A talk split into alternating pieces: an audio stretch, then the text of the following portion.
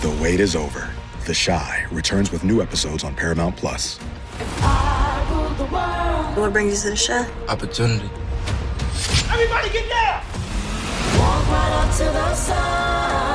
A new reign is coming to the South Side. Never should have sent a boy to do a woman's job. The Chi. New episodes May 10th. Visit ParamountPlus.com slash The Chi to get a 50% discount off the Paramount Plus with Showtime annual plan. Offer ends July 14th. Subscription auto-renews. Restrictions apply.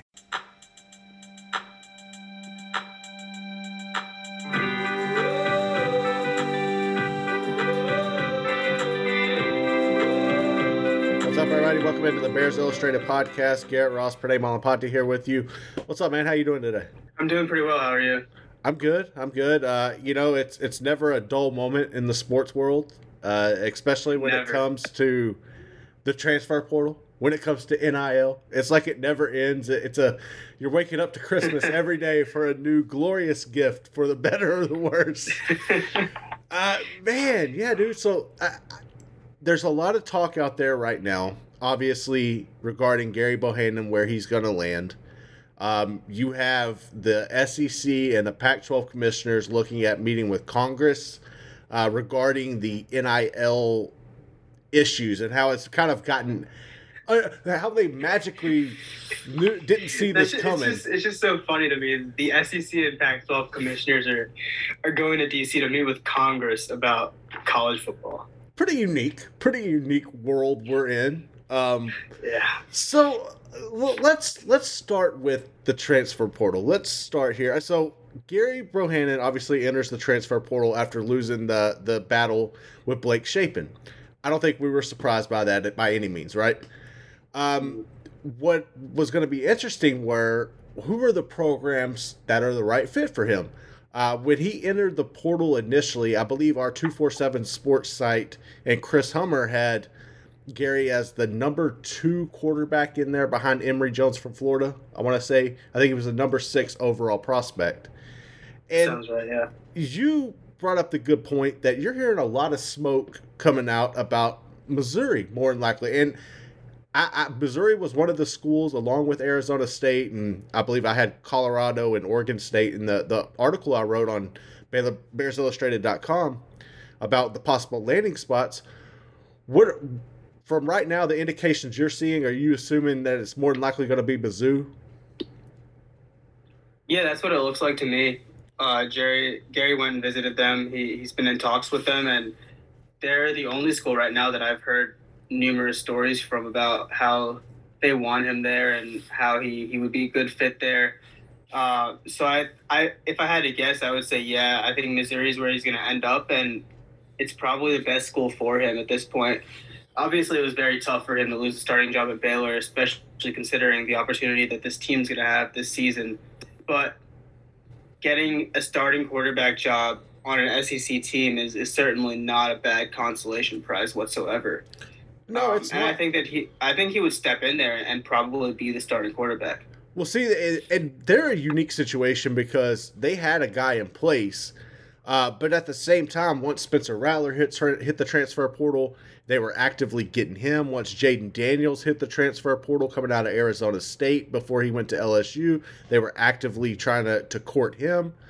Uh, so, so I think that JT Daniels too. yeah, JT Daniels as well. That's another one out there. So they're obviously in the market. I, I think. Look, this is a team that went what six and seven, two, three and five last year in the SEC East.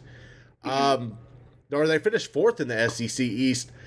It's a unique fit. Um, I think that he could go in there. It's all uh, from also a proximity standpoint. If you're looking at him wanting to stay close to home, you know, Yeah, Missouri's exactly. so close right there. close.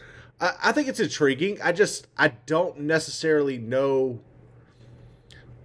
what he could what he's going to bring to that team. I think they're going to need more pieces if Mizzou is the choice. I think they're going to need a lot more help around him because they lot of, lost a lot as well, man. Yeah, well, I, mean, they're probably like a seven and five team right now, but I mean, Gary Gary Bohanon is a really good college quarterback. He would he would be an upgrade. The only two guys they have in their quarterback room right now each only have one one start at the college level, and he had he has a lot more than that, and he, he's a really good college quarterback. He can run really well, and he ha- he doesn't have a bad arm. We've been comparing him to Blake Shapen all off season, so so it sounds like his arm isn't good, but it's it's really not bad. He's just a bit inaccurate, but I think he could elevate that team to to maybe like an eight and four, nine and three type team if he if he plays well. And it would also be really good for him in terms of trying to get himself ready to to compete for a spot in the NFL. Because Eli Drinkwitz, their head coach, he he has some background as a quarterbacks coach, and, and two of the guys that he coached, both Ryan Finley and Brett Rypien, are in the NFL right now, or or Ryan Finley was at least recently, and then their their their QB's coach is Bush Hamdan, who was the quarterbacks coach in Washington in 2019, and he got he got a good amount out of Jacob Eason, more than more than Jacob Eason was able to produce at Georgia, and and Eason's in the NFL right now. Um, and I say, besides Eason, I think Bohanon's probably at least as talented or more more so than Finley and Rypien. So I think it, it could set him up for an NFL job. I think that's interesting that you bring up the, the offensive coordinator situation because I was looking back last year at what they were able to accomplish. And with quarterback Connor Bazelak, he threw for over 2,500 yards and he had 16 touchdowns. So he was able to effectively lead their offense. The biggest mm-hmm. problem came from turnovers. He had 11 interceptions on the year, and I don't care who your quarterback is. I don't care who your offensive line, your skill players are. If you're turning the ball over like that, man, it's going to make winning any damn game difficult. Yeah, 16 to 11 isn't a great touchdown to interception ratio. Um, and and Gary Bohanon's not going to throw too many more touchdowns than that, but I think he'll turn the ball over a bit less. And then what he has and, and the ability that he has to make plays with his legs, truly to make plays with his legs, um, he can probably produce another double digit rushing touchdown season. That's a good point. And that would be interesting to see how how he would be able to run week in and week out facing the the type of talent you're going to get in the on defensive side of the ball in the SEC. I think it's definitely going to help if he was to land there playing in the SEC East compared to the SEC West because that's just yeah. a different beast. Uh, but but the first thing, one of the first things that crossed my mind were if he does land at Mizzou, the matchup with South Carolina because you Spencer Rattler leaves Oklahoma, he lands at South Carolina, and I'm sitting there looking at the schedule. I'm like, when did these two meet? you know, it, it, they're going to play October 29th. The game is going to be in Columbia in South Carolina, and I'm like, okay. Do we got 2.0 here? Do we got 3.0? Uh, that's going to be so funny if you're able to flip on the TV that night and you have two yeah. former Big 12 quarterbacks going at it there on the SEC. That's just wild. And that's just where we're at right now, though, man. It's crazy. That's so funny. That's so funny. I didn't even think about that. But it would be cool to watch. And he gets to play Arkansas, too. That's their rivalry game, I think. It's the last game of their season. Being able to go back and play the signature, the, the face program of your home state. I think that that would definitely be a special moment because right? I don't care where any kid comes from if you're not recruit, and I need to go back and look at Gary's. I'm sure he was recruited by Arkansas, but there's always that that's that you see so often where guys from those states, whether it's Louisiana, Texas, whatever, if they don't get looked at by the main school or they, you know, they got that little chip on their shoulder. But so that would be cool. I need yeah, to go back and sure. do some more research on Gary's recruitment. I don't really remember all the programs that we're looking at, but that's definitely another. I didn't even think about the the going back and playing Arkansas aspect of that. Yeah, it's in Missouri this season, so he wouldn't get to he wouldn't get to play in Arkansas, but it's still a big game for him being able to play his hometown team, like you said, and uh, you know you know that his all his hometown fans are the are the all, all the Arkansas fans will be watching that game, so it'd be it'd be an opportunity for him to put on a show. I think also when you look at the, the news that unfolded on Thursday, uh, because, like I mentioned earlier, Emory Jones was the, the main quarterback in the portal available, right? Like they had 247 Sports, we had him ranked ahead of Gary 1 and 2. Well, on Thursday, Arizona State and Emory Jones were able to put together a deal. And once that happened, and the deal is, when you look at the, the details of the deal, Jones is set to make $75,000 in marketing opportunities through Arizona State. He's also supposed okay. to get a car from what's going to be called it's Jones Auto Center there in Tempe.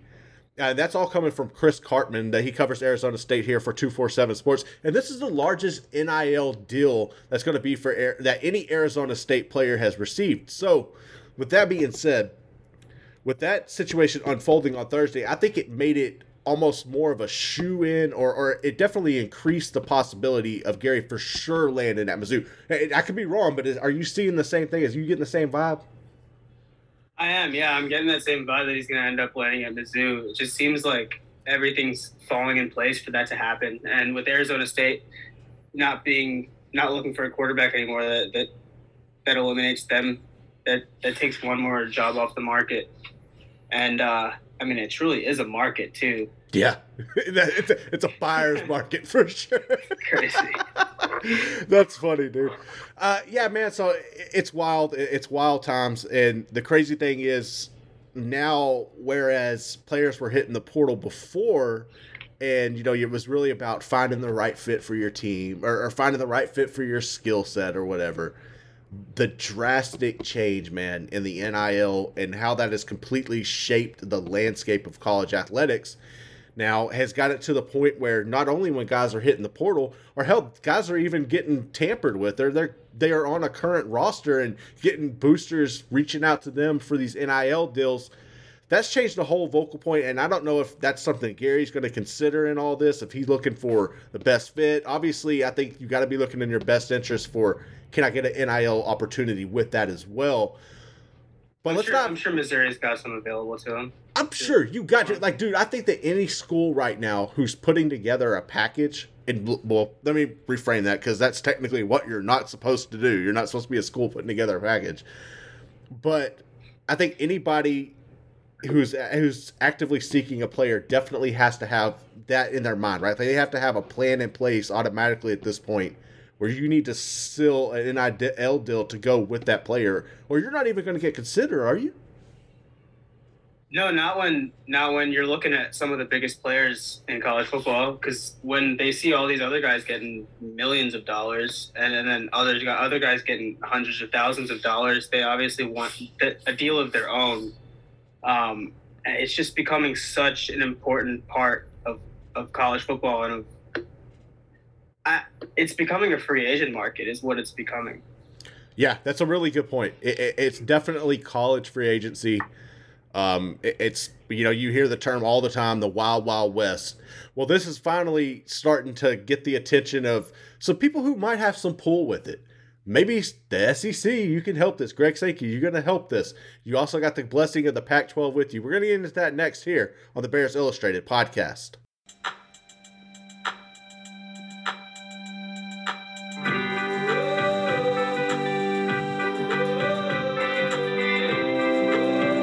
Welcome back into the Bears Illustrated podcast, man. And let's dive into this. So, NIL, like we mentioned prehand, was it's getting out of control.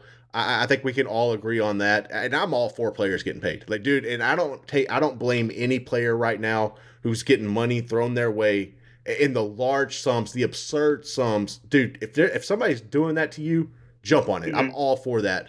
But at the same time, uh, something's got to be done uh, to really rectify, to, to hold everybody accountable, and to put all this on a play, a level playing field. Uh, so with with USC, Lincoln Riley has gone out to USC. Um, they've been one of the the headline schools over the past couple of weeks that multiple programs, multiple coaching staffs are, are bringing up in these tampering issues. Uh, with players, and most notable is, is coming out of the, the receiver from Pitt as of um, so I thought it was funny when the the story comes out that George Klick, Kalik, how do you say his name? Klilikov, George Klilikov. That sounds right. The, all right, George Klilikov, the Pac-12 commissioner, along with Greg Sankey, we're going to go to Capitol Hill and meet with Congress on this matter. Now, I'm all for that, but when it was those two at first, I'm like, what kind of twilight zone is this that we're living in right now? Well, I mean, did that catch you off guard that those two would be the ones going?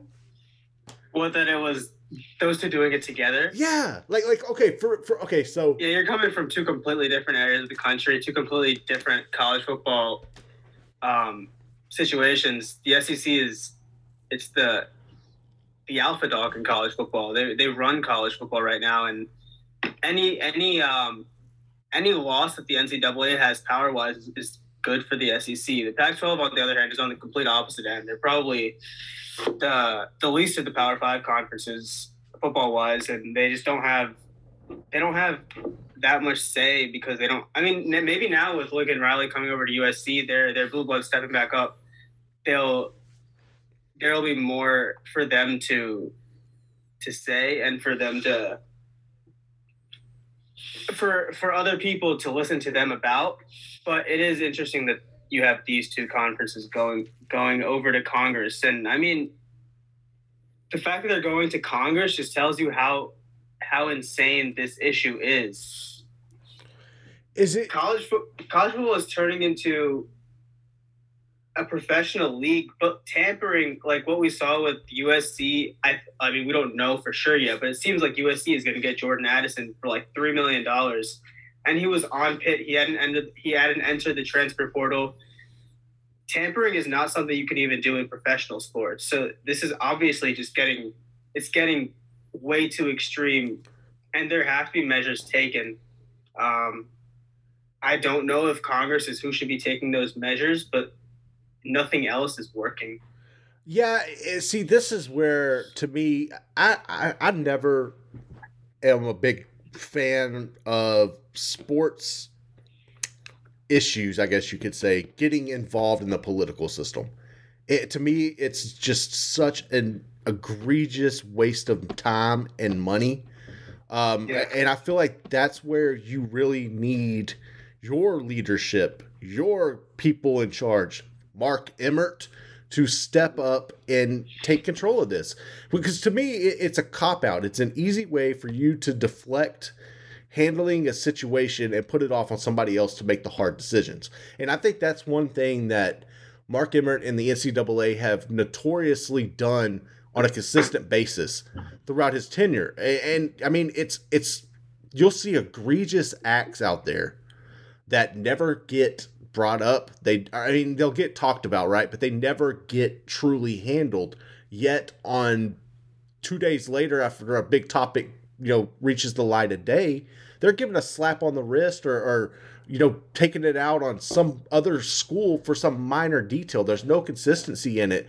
But when the big issues like this hit the table, man, they're nowhere to be found. Do you think this all I mean this to me definitely has something to do with I feel like there's this has been a festering wound that has just opened up and Mark Emmert and them they forced him out. Like there's no way that you can see all of this coming together and timing the way it did with Emmert saying I'm stepping down uh, in the near future. Well, here's the thing. I at this point I don't know how much there is that the NCAA can even do to stop what's going on because schools clearly don't really care what they have to say.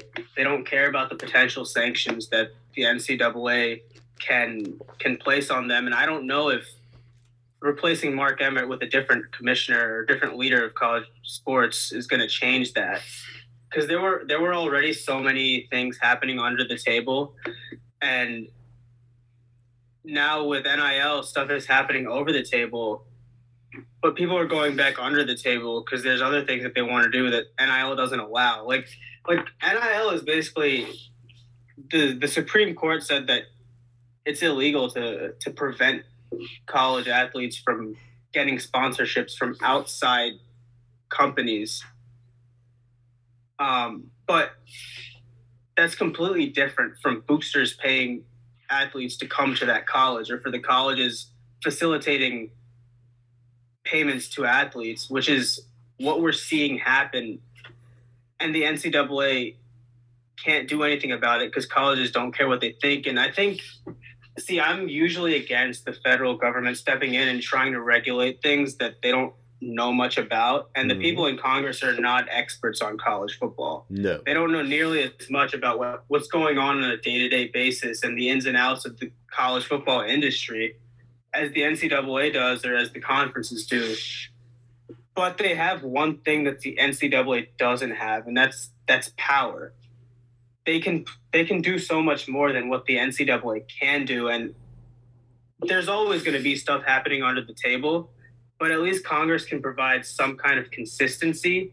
And if if they make some kind of rule, I'm pretty sure that colleges be more more hesitant to break them just because there's so much more that could happen if they do break them. I, I, look, I'm going. So I'm about to read this quote uh, from Senator Marsha Blackburn.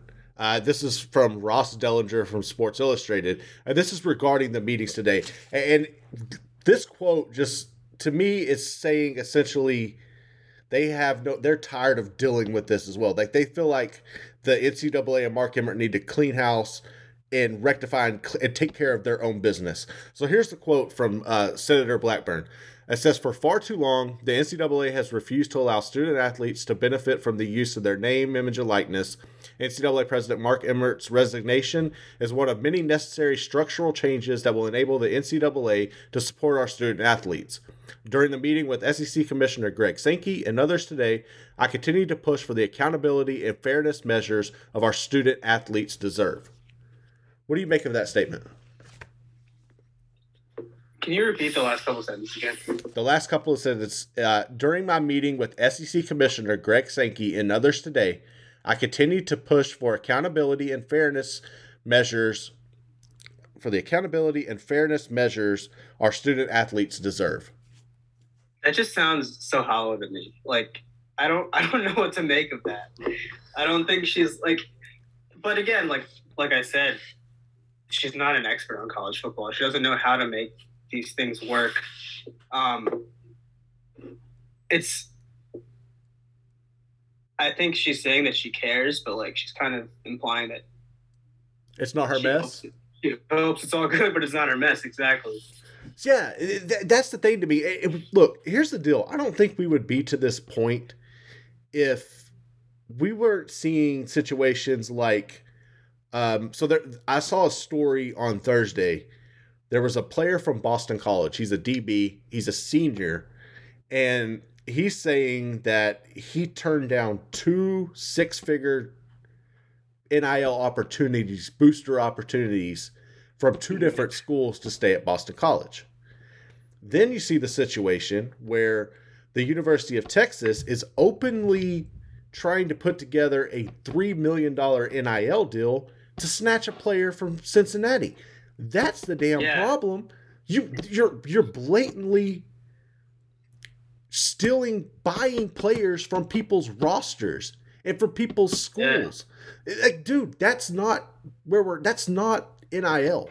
That's it's not NIL. And if you're not doing that crap, we're not here. Like we're we're not already at like, dude, we shouldn't already be at Congress a few months into this.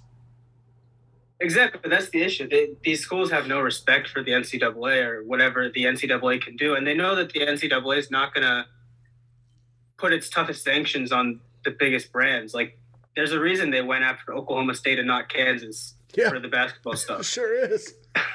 they're not going to. They're not. The, the the NCAA has already shown that it's not willing to sacrifice its biggest brands, which bring which bring in the most revenue. So, of course, they're not scared. Which is why it it might it might be important for Congress to at least bring some consistency Yeah, but I, I I just I don't trust Congress to be consistent on anything on Or, any or like, measure. set, I mean, I think the better thing to do would be to set up an agency like they do for so many other industries. Just set up an agency to work with the NCAA and just just so that you have those additional sanctions and that that extra respect that colleges will have for the rules. That's fair. I also think that the NCAA has an opportunity to get out in front of this. And like Mark Emmert can step out right now and do like one last final hoorah before he's out the door and say, you know what? If you are, if we can prove you are actively tampering with players in the transfer or from other schools trying to get them to transfer, you are Mhm. permanently banned from getting any players in the transfer portal. Or even yeah, Or maybe not permanently, but like for for a certain period of time. if you want to make a statement, make it permanent. I don't know. I don't know if that would be the way to go. I mean, maybe look, like a three strike rule or something. But you no, I could, mean, but I, I- I, I- just feel like everybody will abuse that. I like what you I like what you're saying though. You have to put your foot down somehow. Yeah, but I feel like like you- going back to your Kansas statement though, because that's the that is the one of the most blatant atrocities in all of this is you don't want they don't want to punish the the bread and butter blue bloods, right? Like they don't want to mm-hmm. go punish USC football when they're finally starting to be relevant or in the media and circuit. We don't know what they're going to be relevant on the field yet. I'm sure they will, but you know what I'm saying? Like you, you don't want to Yeah. go attack USC football when they're on the rise. We, we can't go touch Alabama or Ohio State. But hey, let Nebraska Yeah. do I mean, something. look, Let- like in a in a vacuum, Jordan Addison going from Pitt to USC is going to bring more money to college football. The NCAA is going to make more money Yeah. off of that. And there's there's never going to be parity in college football, but you don't want to like just blatantly eliminate any kind of parity. Like at this point, you're going to turn any school that's not a top 15 brand into a mid major. right. That's the way this is going. That's a good point. You know what? Let's get somebody else's perspective on this matter, as well as some of the other topics going on regarding the Baylor Bears. We're going to check in with Peter Pope from Our Daily Bears next here on the Bears Illustrated podcast. When you have sports mixed with your pop culture, along with humor and celebrity interviews, your earbuds are enjoying The Rich Eisen Show. Dan Orlovsky. Are you still a Jayden Daniels is the best quarterback available in the draft guy? I think the three things that make it stand out for me are number one, I think his ball placement versus man coverage is the best in the draft. Every quarterback in the NFL is accurate. He's got the best on tape. Number two, most transferable stuff to the NFL. And then I think the third thing is pocket peace. Search for The Rich Eisen Show on YouTube or wherever you listen. Paramount Plus and the National Park Foundation present A Mountain of Zen. Are you still listening? Good. Take a deep breath. You needed a break. This Earth Week, you can live stream seven national parks for seven days on Paramount Plus. So, yes, you can literally stream a stream. Paramount Plus, official streaming partner of the National Park Foundation.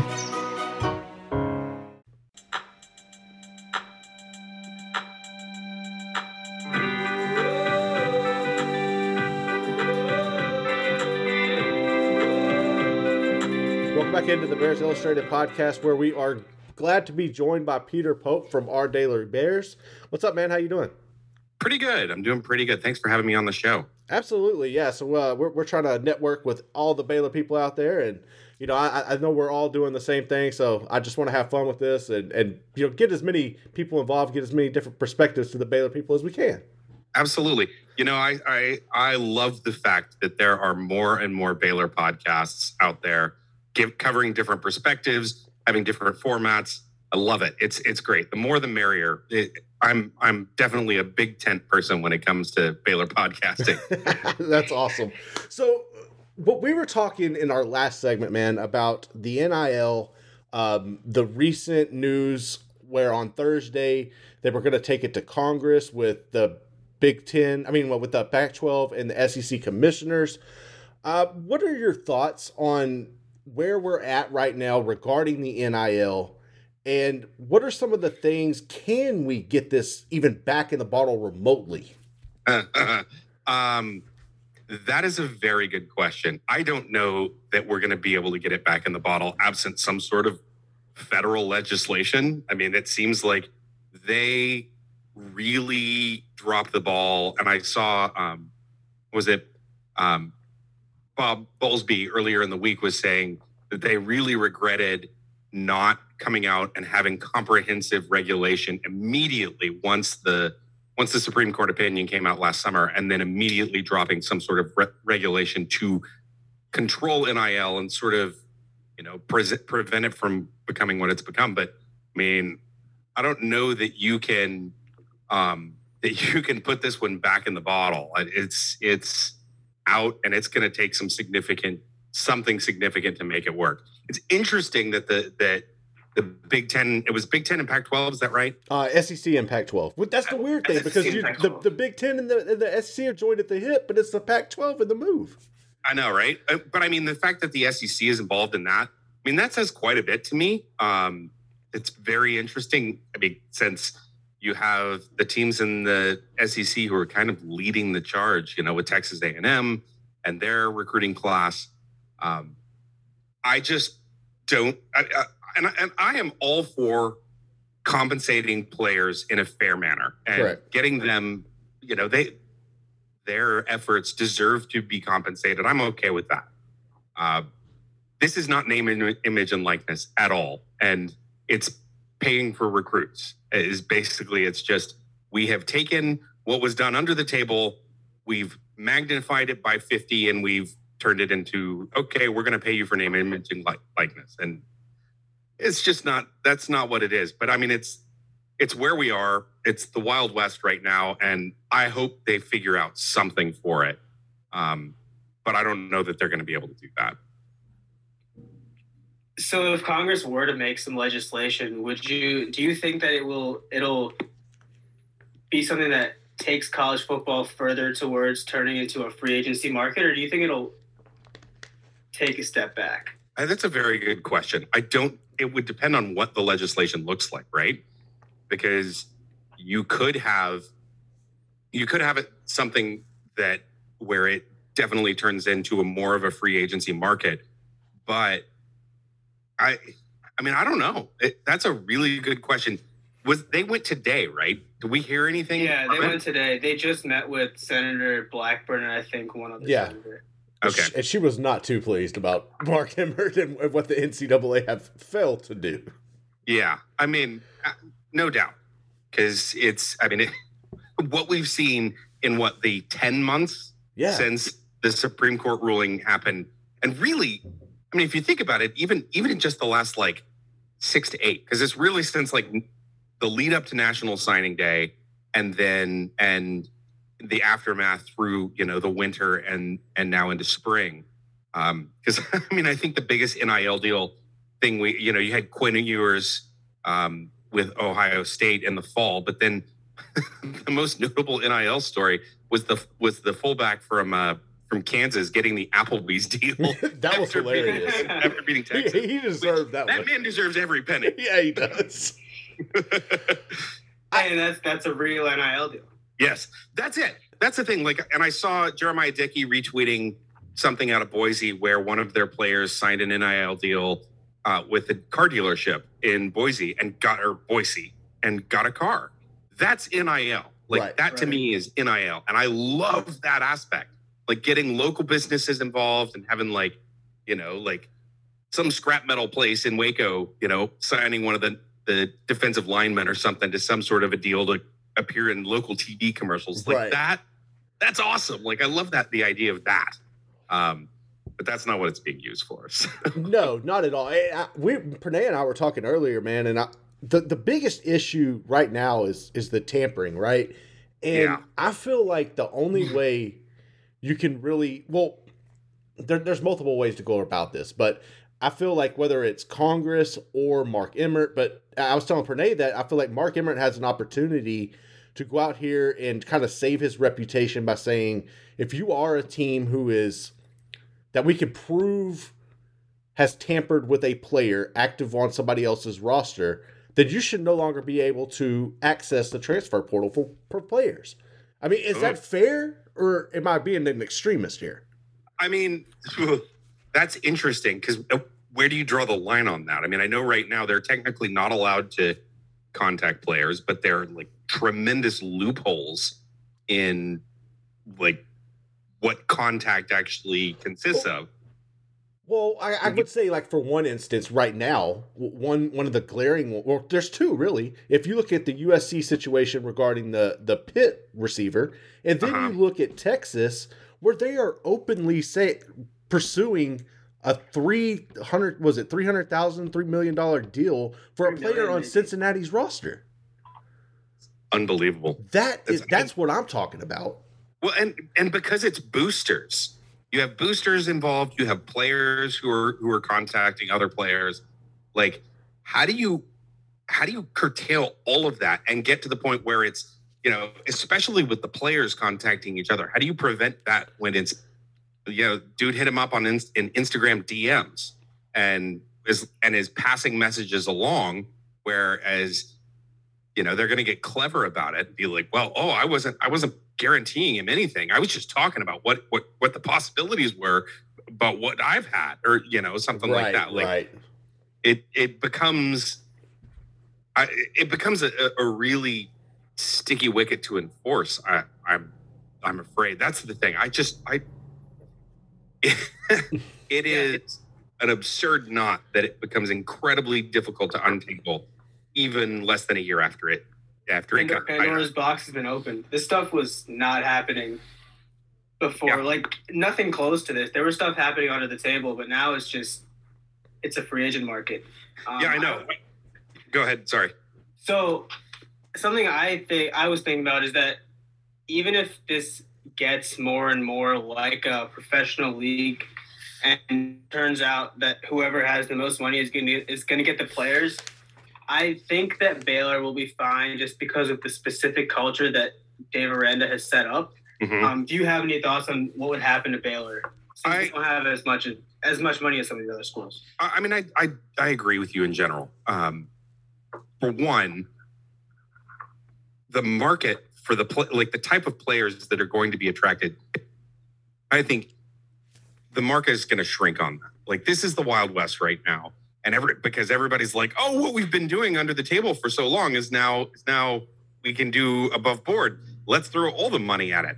And what happens when you know 75% of the Texas A&M uh, recruiting class underperforms and all of the boosters that threw all of this these millions of dollars at these kids don't get any return on their investment what like are they going to continue to throw money at those maybe i mean maybe that happens but maybe to a lesser degree and so i think you'll see you'll see that kind of money being thrown at the top talent but that it will settle in where there's still people i mean the college football marketplace for potential recruits is enormous.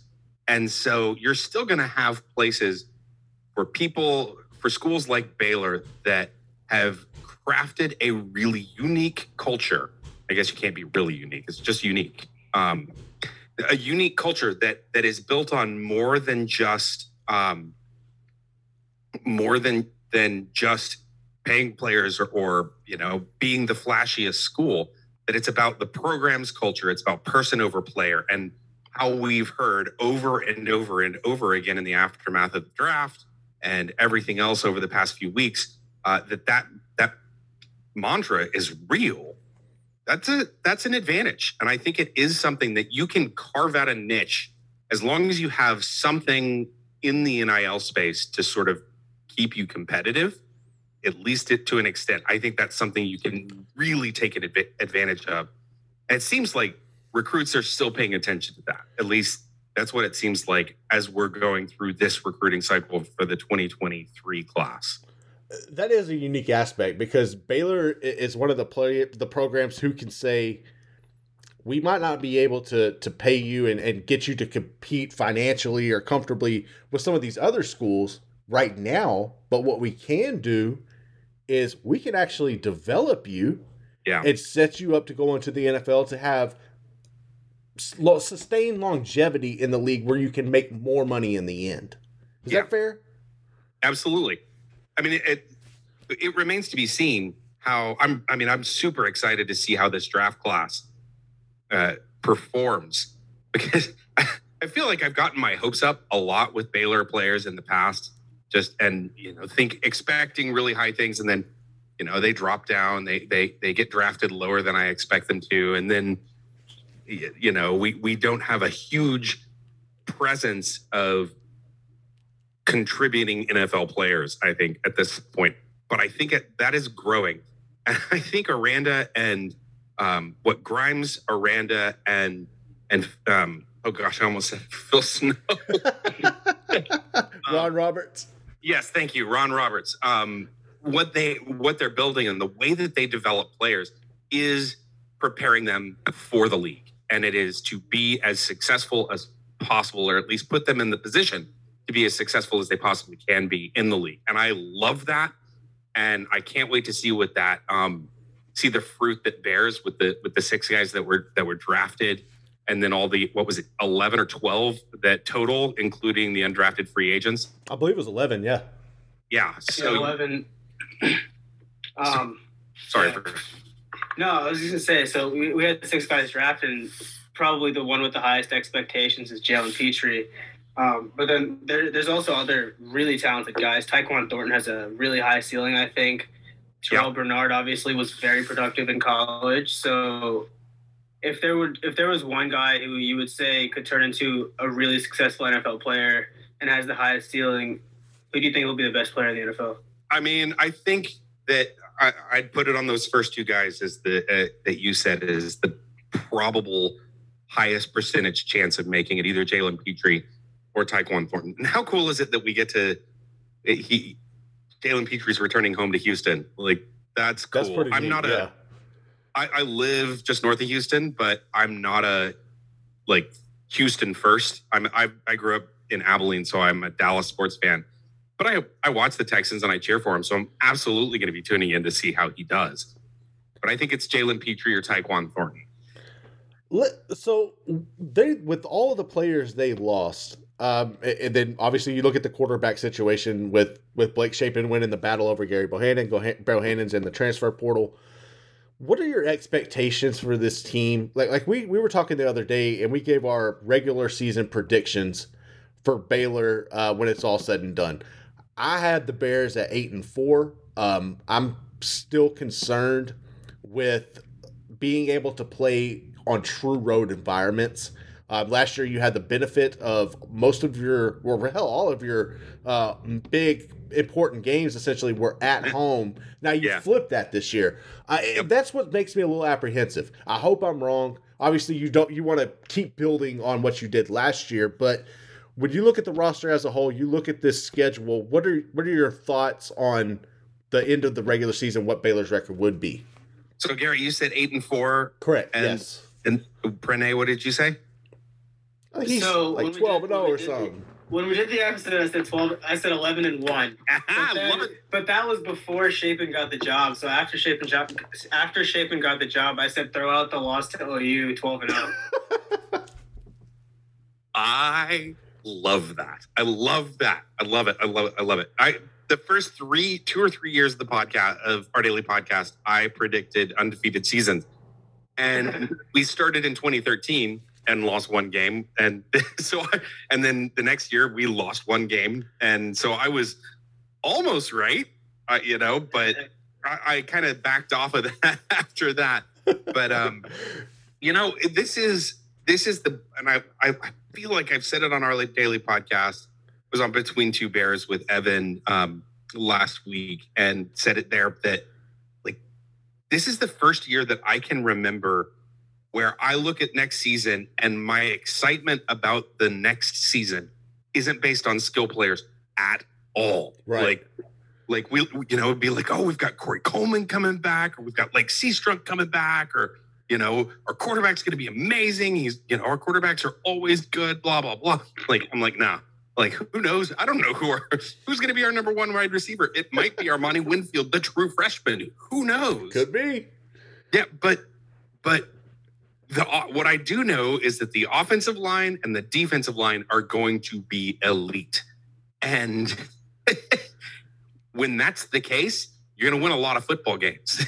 and so, um, it, I Garrett, I agree with you. I share your concern about the schedule being it's the it's the even year, right? Right. We, yeah. Odd years we have a very favorable schedule, and even years it's just brutal. Um, and so I am in between the two of you. I think right now I am about I, I, without having you know dived into the other rosters in the Big Twelve and looking at what everybody else is going to look like. I'm I'm thinking 10 wins is about right. And sure. we'll adjust expectations once we see a couple of games and see how they do. Um, what I do love is how we got that away win. Excuse me, got that away win against Kansas State, where it was like, okay, the next big challenge. You know, everything. Every time we saw mistakes from the Baylor team last fall, they would correct them, and we would see progress over week over week.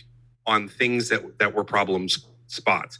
Away games was was a problem spot, and then they. I mean, that was a slugfest of a game. It, Gary was injured in that game, and Shapen came in and he performed admir- admirably. His stats weren't spectacular, but he got the job done, and that's what mattered.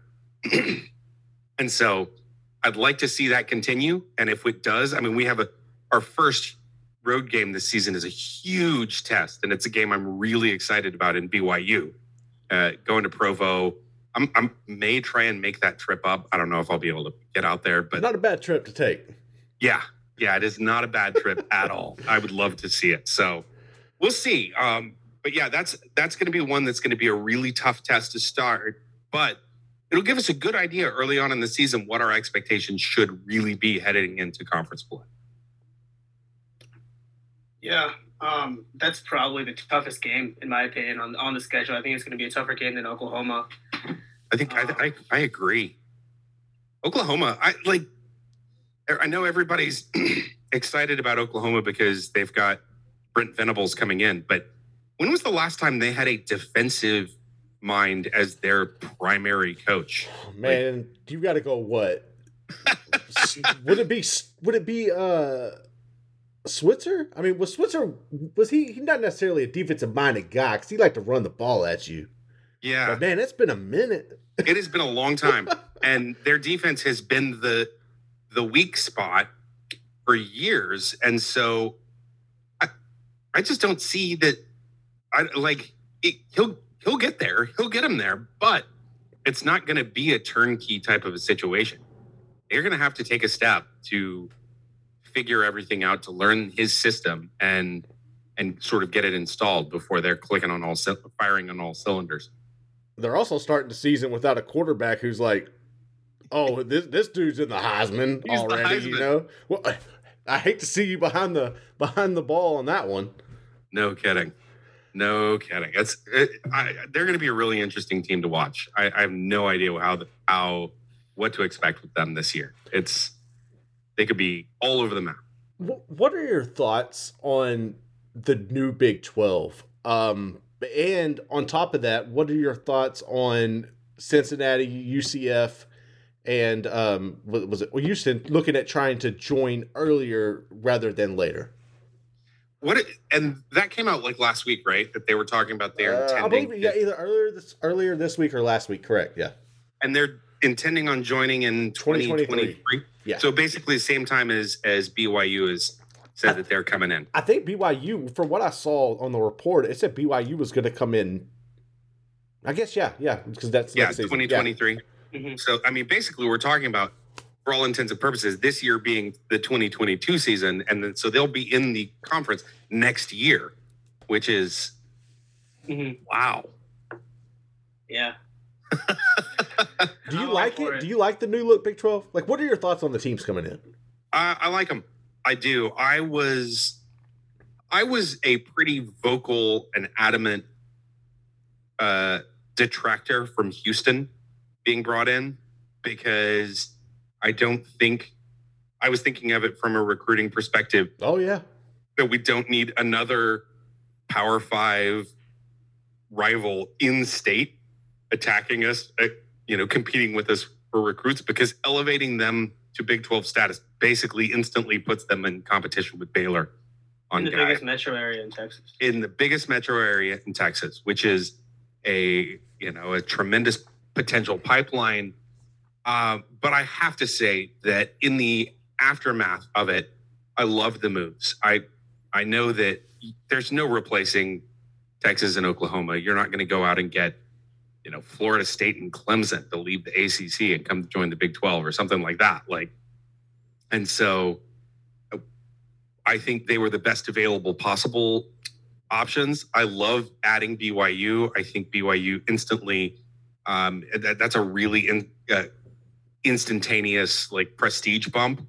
Um, I Cincinnati after what they did this past season, like phenomenal. Uh, like, and from a basketball perspective, all of them are really solid basketball schools. I I love the new look Big 12. really interested to see how they sort of break it break it up. And um And if Texas and Oklahoma are in the conference when they all join, I'm really hoping Texas has to go like they have to go to UCF one week, then they have to go to fly, fly to Provo, and then the next week they have to fly to Morgantown, and and then up to Cincinnati. Like you know, um, I think uh, Joe Goodman on the Bear Den podcast was saying that. I was like, Joe, I'm stealing that. I love that. That's hilarious. That would be that would be miserable if you were having to do that. right? Right? That's so like, funny, man. Yeah. And I hope they and I hope they stick Houston in a in a conference with Texas. The Texas was adamantly opposed to them joining. Oh, so oh, yeah, that's funny.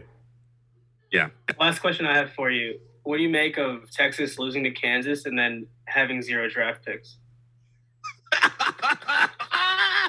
I love it. I love it. I love it. I I have I'm I'm I'm pretty well on record that my least favorite school of all schools is Texas, and especially after what happened, um, you know, just how they how they responded in 2016 to everything that went down at Baylor, and like how it was all about the you know they were all very concerned um, with the victims and everything until the moment that all of the guys got out of their letters of intent, and then it was which who can Texas grab? Who can Texas snatch? And they jumped and on that quick.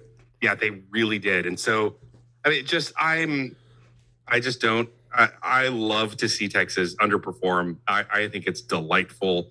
And every year, the expectations are tremendous, and they've already started. Yeah, like I, people putting them in their top five already, and I'm just like, you guys never learn. it's a broken record, man. It, it, Every it year, is, it is. It's the it's that that like the MS Paint Aggie expectations hype train. Right. It's the same thing for Texas now. Like, oh, and, but funny. even worse. And I just, oh, I love it. And the fact that they didn't get a single player drafted, like, and they had their they had their you know their media team already, and they're like follow us here and, and check out these different places to to, to, to, to you know for all of the dra- the Longhorn draft coverage, and it's like they had no draft coverage. oh, that's brutal, man. so great. That is so brutal. great. Peter, man, we've had a blast, dude. Uh, I really appreciate you coming on to do this. Let everybody know where they can find your podcast and where they can find all of the your people and your team over there on social media. Sure. Uh, OurDailyBears.com is the website. Our Daily Podcast is the podcast of Our Daily Bears. Uh, you, can find it at Our Daily Bears on Twitter. Um, I'm at PB Pope on Twitter, and uh, yeah, I'm. That's pretty much my main. My those are my main hangouts. I I am. I mean, I have Instagram and, and others, but I don't I don't post anything there. So I yeah. I do the same. Absolutely. It's it, Twitter's easy. It's text. Text is so much easier. Like nobody wants to see my face. I mean, come on. That's funny. oh man. Well, we appreciate you coming on, man. We look forward to catching up with you in the future. Yeah. Yeah, gentlemen. It's been an absolute pleasure. Thank you so much for having me. And I keep sorry, Pranay, I keep talking over you. Oh no, it's it's all good. No, we love we loved having you on. That was great. Yeah, it's good good stuff. I appreciate it, guys. Thanks for having me. All right. There he goes. That's Peter Pope from Our Daily Bears. And that's all the time we have today for the Bears Illustrated podcast. We appreciate you listening. Catch you next time. It's the UEFA Champions League on Paramount Plus. Europe's top club soccer tournament. Champions versus champions. The best teams facing off in the knockout rounds. Magnificent! And it all takes place while you're filling out financial reports at work. In the middle of your day, in the middle of your week. So use that second screen. Call in sick. Do whatever you got to do to tune in Tuesdays and Wednesdays. Nobody watches the UEFA Champions League like us. Stream every match live exclusively on Paramount Plus.